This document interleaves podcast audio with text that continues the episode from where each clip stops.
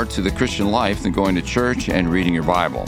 If you've ever wondered just how involved God is in your everyday life, then you come to the right place. Join me, Pastor Tom Marcis, and Vicar Jason Kohm as we take an in depth look at applying the scriptures to our daily lives, to the Ten Commandments, baptism, the Lord's Prayer, and more. Welcome to Living the Faith.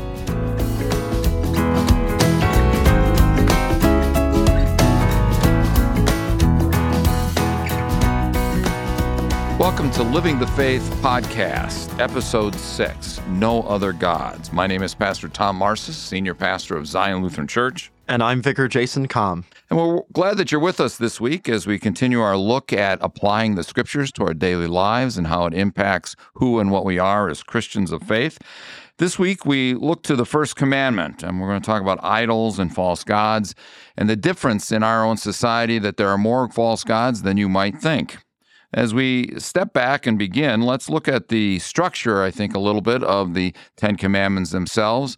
And what is interesting in Jesus' own ministry, uh, the Pharisees and teachers of law came trying to trick Jesus to see if they could somehow make him stumble and asked him the question, What is the greatest of the commandments? Jesus gives that answer in Matthew chapter 22 when he says, Love the Lord your God with all your heart and all your soul. And he paused and then said, and the second is like it love your neighbor as yourself. And in that simple uh, three passage section, Jesus summarizes the entire Ten Commandments and the law and uh, really put them in the place where they weren't able to say that as we divide in the commandments. So, how do we view the Ten Commandments? We know that they come from Exodus chapter 20. Uh, and where exactly and when exactly did God give them to his people? Well, when we think back to Exodus chapter 20, Think back to Moses being up on Mount Sinai for 40 days and 40 nights, just him in the presence of God on the top of this mountain. And at the end of his time up there, God gave him the Ten Commandments himself with his own handwriting, gave him these two tablets of stone with these commands written on them. And thus, this became the law for Israel to follow, kind of the bar that they had to meet in order to rightly be God's people. And in reading over these Ten Commandments, like the first one, you shall have no other gods, the second one, you shall not misuse the name of the Lord your God, and so on. I don't know if love is the first thing that comes to mind um, in our heads, and maybe even the heads of the readers at the time um, in Israel itself. Uh, it could just seem that God is just making up these rules from the follow just so that they don't get in trouble. But Jesus reshapes our ability to perceive the law by revealing that it actually is all about love. It's about loving God and loving each other. And so the Ten Commandments are actually structured just like that. The first commandment, the second commandment, and the third commandment are all about our relationship with God, loving Him, honoring Him, and worshiping Him alone.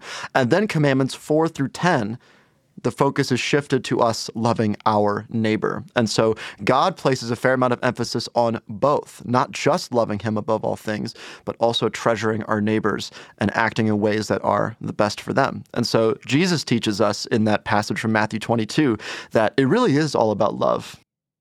Which is an amazing thing when you stop back and think about that, because many people see the Ten Commandments as God being mean to us as people, takes away all the fun in life, and that uh, somehow we are being punished because we can't live up to this uh, bar that He has set for us, instead of seeing that really the Ten Commandments are given to us, His law is given to us out of His love for us, His concern, His care for us. And as Vicar rightly pointed out, he summarizes that uh, very well in chapter 22 of Matthew. Well, today's topic really is about you shall have no other gods. That's the first commandment. It's found in Exodus chapter 20. It's the first of those commandments. And uh, for us, it's always good to ask the question, and you'll find us doing this as we go throughout this what does this mean? Uh, and uh, it's always important as we're dealing with not only the context of the truths that we find in Scripture, but we really need to ask ourselves okay, how do we apply these to our daily life? And that's where what does this mean? Now, one of the ways that we answer that question is we should fear, love, and trust in God above all things. Uh, I don't know. That might sound a little strange. I, I thought you just said it was about love, and now you're telling me we're supposed to fear. Uh, well, the word fear is not used in that sense here at all. Fear means something totally different. Right. Let's go through this point by point. So, starting with fear, by fearing God, it's not necessarily being afraid of Him and wanting to be away from Him, but it's actually more about respecting God and knowing that God is a lot bigger than we are. We are just human creatures, and God is the creator of all things and knows everything, including everything about us. And he's also the judge of all things, which we should really take seriously because God's judgment is coming, and we don't want to be on the wrong side of that, right? And so that's not just an empty threat that he throws out there, but God really is the creator and the judge of all things. And fearing God in that sense simply means taking him seriously. So, not just thinking about his words and going, oh, that's nice, and then not doing anything about them, but actually believing everything that he tells us um, and respecting his identity as our creator and our judge. So, that's what it means to fear God above all things. And then the second point of this is to love God above all things, which means that even though God is a lot bigger than us, he loves us. He is our Heavenly Father and He wants to be with us. And so we see God not as a being to be afraid of, but actually the exact opposite, as the being that we depend on and sacrifice for, for everything. For God has sacrificed so much for us. Um, you know, his own son, of course, but also much more than that. And so we see God as our loving Father who provides for us and who cares for us. And then also, the last point is trusting in God above all things, in which we believe that God really does know what is best for us, even if we can't understand that at all times, and just throwing yourself upon his promises because God makes a lot of promises. And again, we're not going to understand or see everything that God is up to in our lives because he is that much bigger than us and just knows so much more than we do. Um, but we still trust that his hand is upon us, guiding us, leading us, and protecting us every step of the way. And so that's what it really means to fear and to love and to trust in God above whatever else in our lives. And it's when we put that fear, love, and trust in other things than God that we can get into trouble. Well, it's really about what's number one in your life. It's easy to say something is number one in your life. Uh, think about it this way in sporting events, there's a game going on and they pan the crowd, and the, the kids are jumping up and down, especially at a college game, and they all have their finger up. We're number one. We're number one. Uh, and they're not number one. They're maybe like number 330 or something. Who knows? Uh, but, you know, it's always easy to say, yes, God is number one, or yes, our fo- football or basketball team is number one.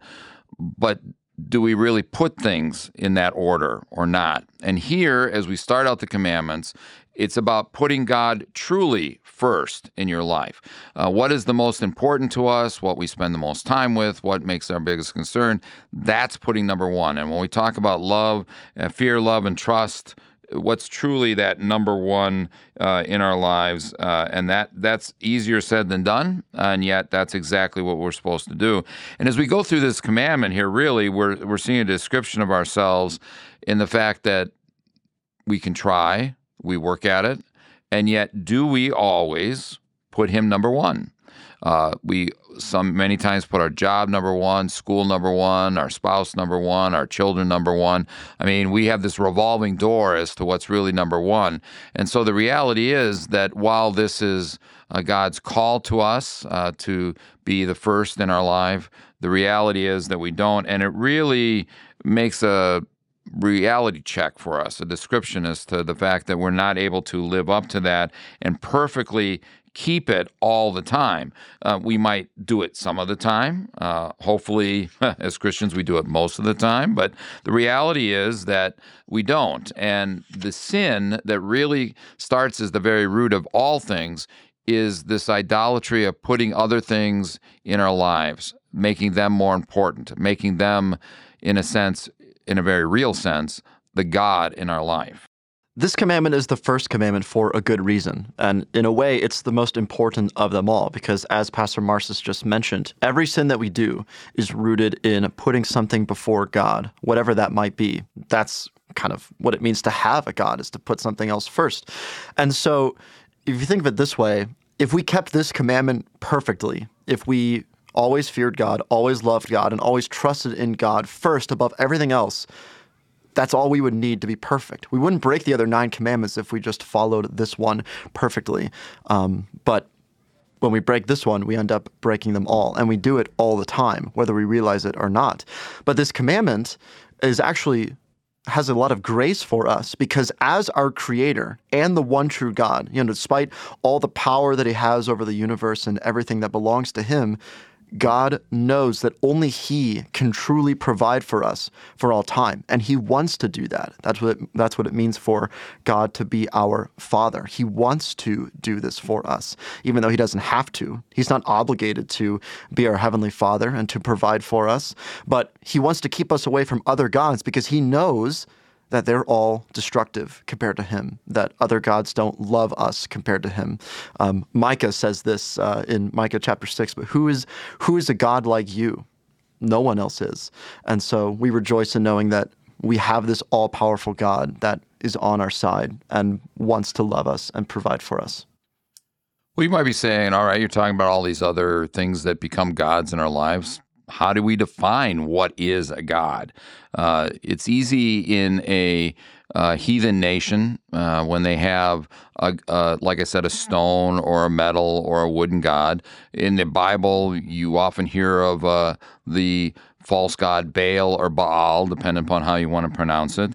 Uh, but that's an easy thing to say. Oh, of course, I'm not going to bow down to this idol. I'm not going to bow down to this wooden or uh, stone god. Obviously, I'm not going to bow down to a Buddha. Uh, that's that's the easy part. But what is it that's uh, a god in your life? And Martin Luther uh, put it this way: a god is anything you hang on your heart. In other words, where you put your heart is, that's where your God is.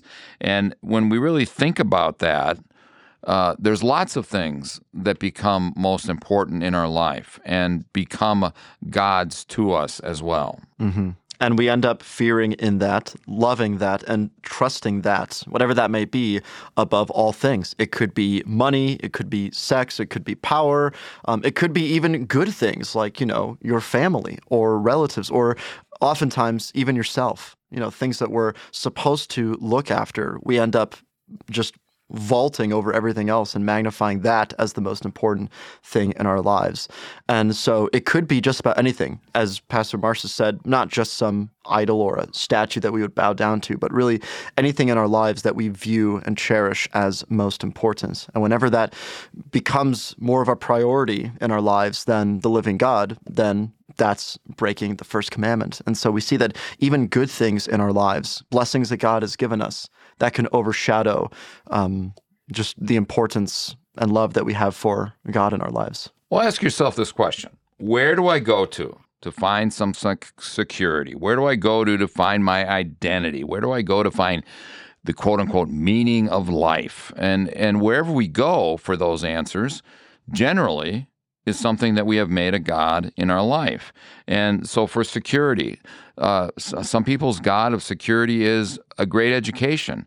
I got to go to the best school, get the best grades, get the best job, and now I have security.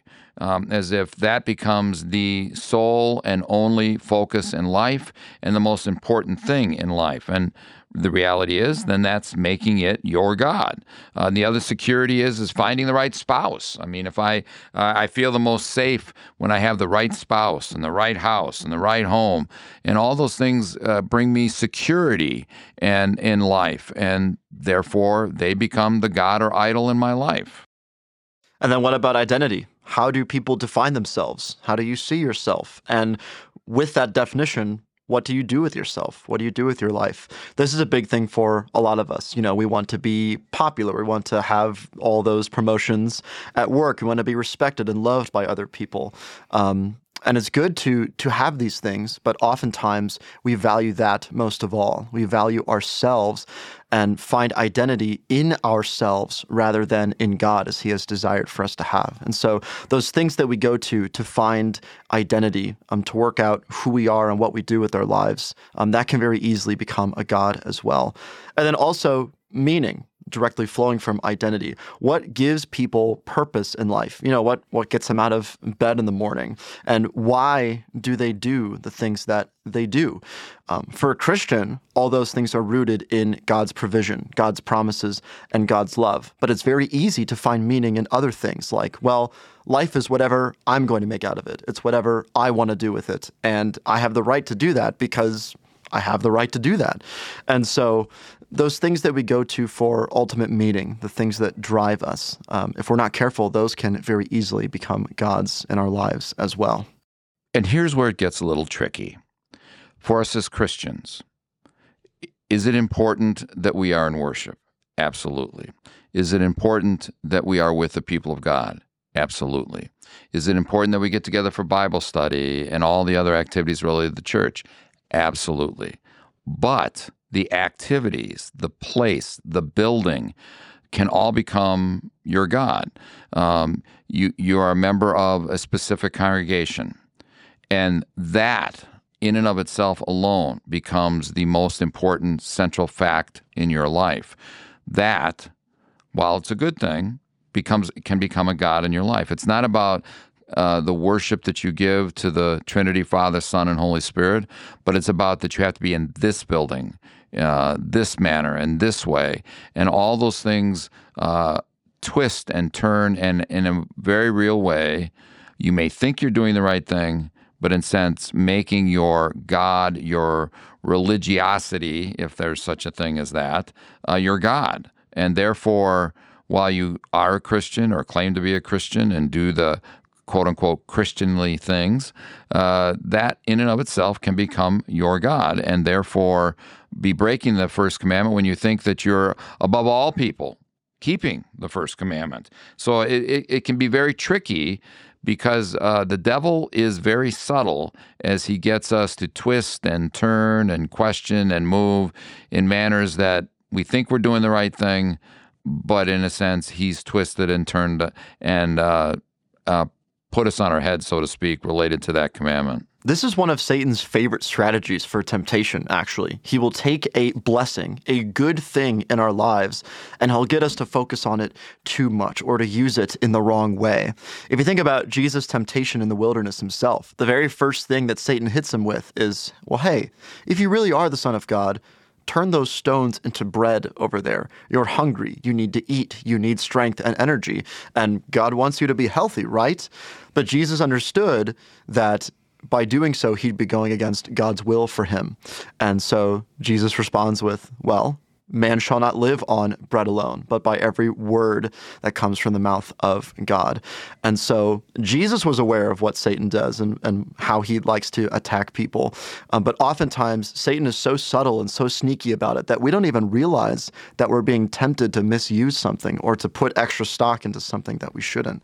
And so it really is something we need to be very careful about and aware of, like on the defensive for um, for Satan's attacks, because they can come out of nowhere.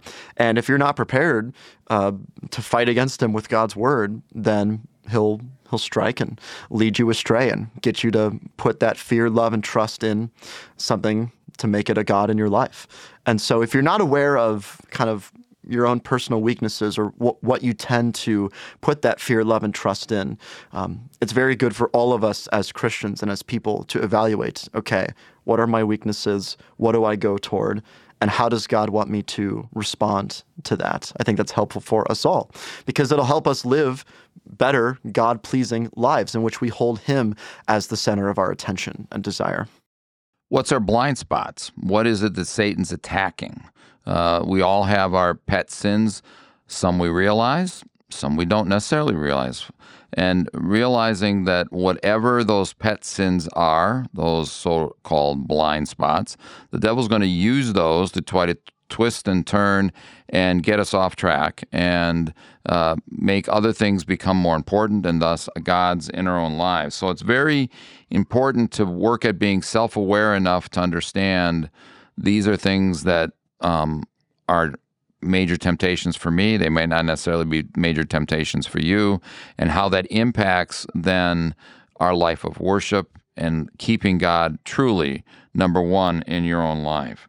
So it, it's really by grace alone that we know we're saved. Um, thank God that it's not dependent on uh, my being aware enough of what I am am or doing that puts first in my life correctly or not. But it really comes down to God loves us not because of us, but in many ways very much in spite of us. And mm-hmm. that truly is seen in this commandment where it's a command that it's so large that we really can't keep it uh, in and of ourselves. We need that love, that forgiveness, that grace that He gives. For in that alone are we able to then see this commandment in a different manner. And God wants us all to Himself because he knows that only he can truly provide for us and give us the love that we need and also save us from our sins. All those false gods in our lives, you know, they may fill us with pleasure, they may give us joy, they may give us that sense of meaning or security or identity, but they're all temporary. Only the living God endures forever. And it's grace that he wants us all to himself because he's the best God for us. He's the only God for us, the only one that can really give us what we need for all of eternity. And so we're going to be trying to pull out these these moments of grace that are found within the commandments. And the one to focus on in the first commandment is that yes, God is a jealous God, wants us all to himself because he himself is what's best for us, not just today and not just tomorrow, but actually throughout all of time and eternity. And so we rejoice in knowing that we have Him as our God, as our loving Father, as our Creator, as our provider, and as the giver of all good things that no other God can supply. And it's not because He needs us, it's because He wants us. And that should be extremely comforting to us. And the difficulty as we uh, draw to a close our look here at the first commandment is truly being able to understand that it's not about God being harsh with us, it's not about God being mean, but it's really about His love for us, that He desires us, He wants us to be a part of His kingdom, to be a part of His, his life that He's promised for us, instead of uh, somehow being fulfilled by getting us. I mean, that's not what fulfills. It's it's truly something that he desires, a grace act, an undeserved love act that he is bringing us into that loving relationship with him. And as we go through the rest of the commandments in the days and uh, ahead here, uh, being reminded that it's all about God's love for us, not not uh, his uh, harshness towards us but it's his love towards us that desires this uh, loving and caring relationship that we have with him. Well, as you dive deeper in this week, uh, looking at the first commandment, you shall have no other gods. Uh, we hope that it's a blessing to you as we you again and again and again are reminded of number one, first of all, who the true God is, and number two, of His great love for you as we turn to His word and promise for guidance, strength, and direction. We hope to uh, be able to visit with you again next week and ask the Lord's blessings on your continued studies this week, diving into the scriptures, your reflections on living the faith. Lord's blessings.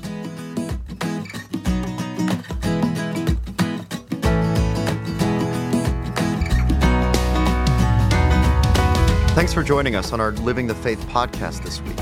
This podcast is a ministry of Zion Lutheran Church in Bismarck, North Dakota. To contact us, learn more, or for more resources on our journey this year, please visit zionbismarck.org or find us on Facebook, Instagram, Twitter, or YouTube.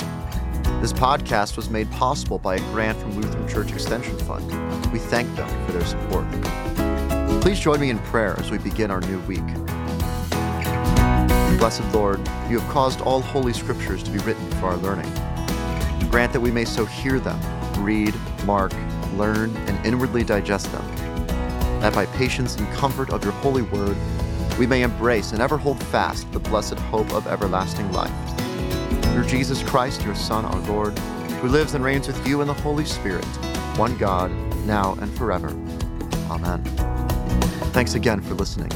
Tune in next time as we continue learning how God's truth in the Scriptures applies to our daily life. God bless your reading this week.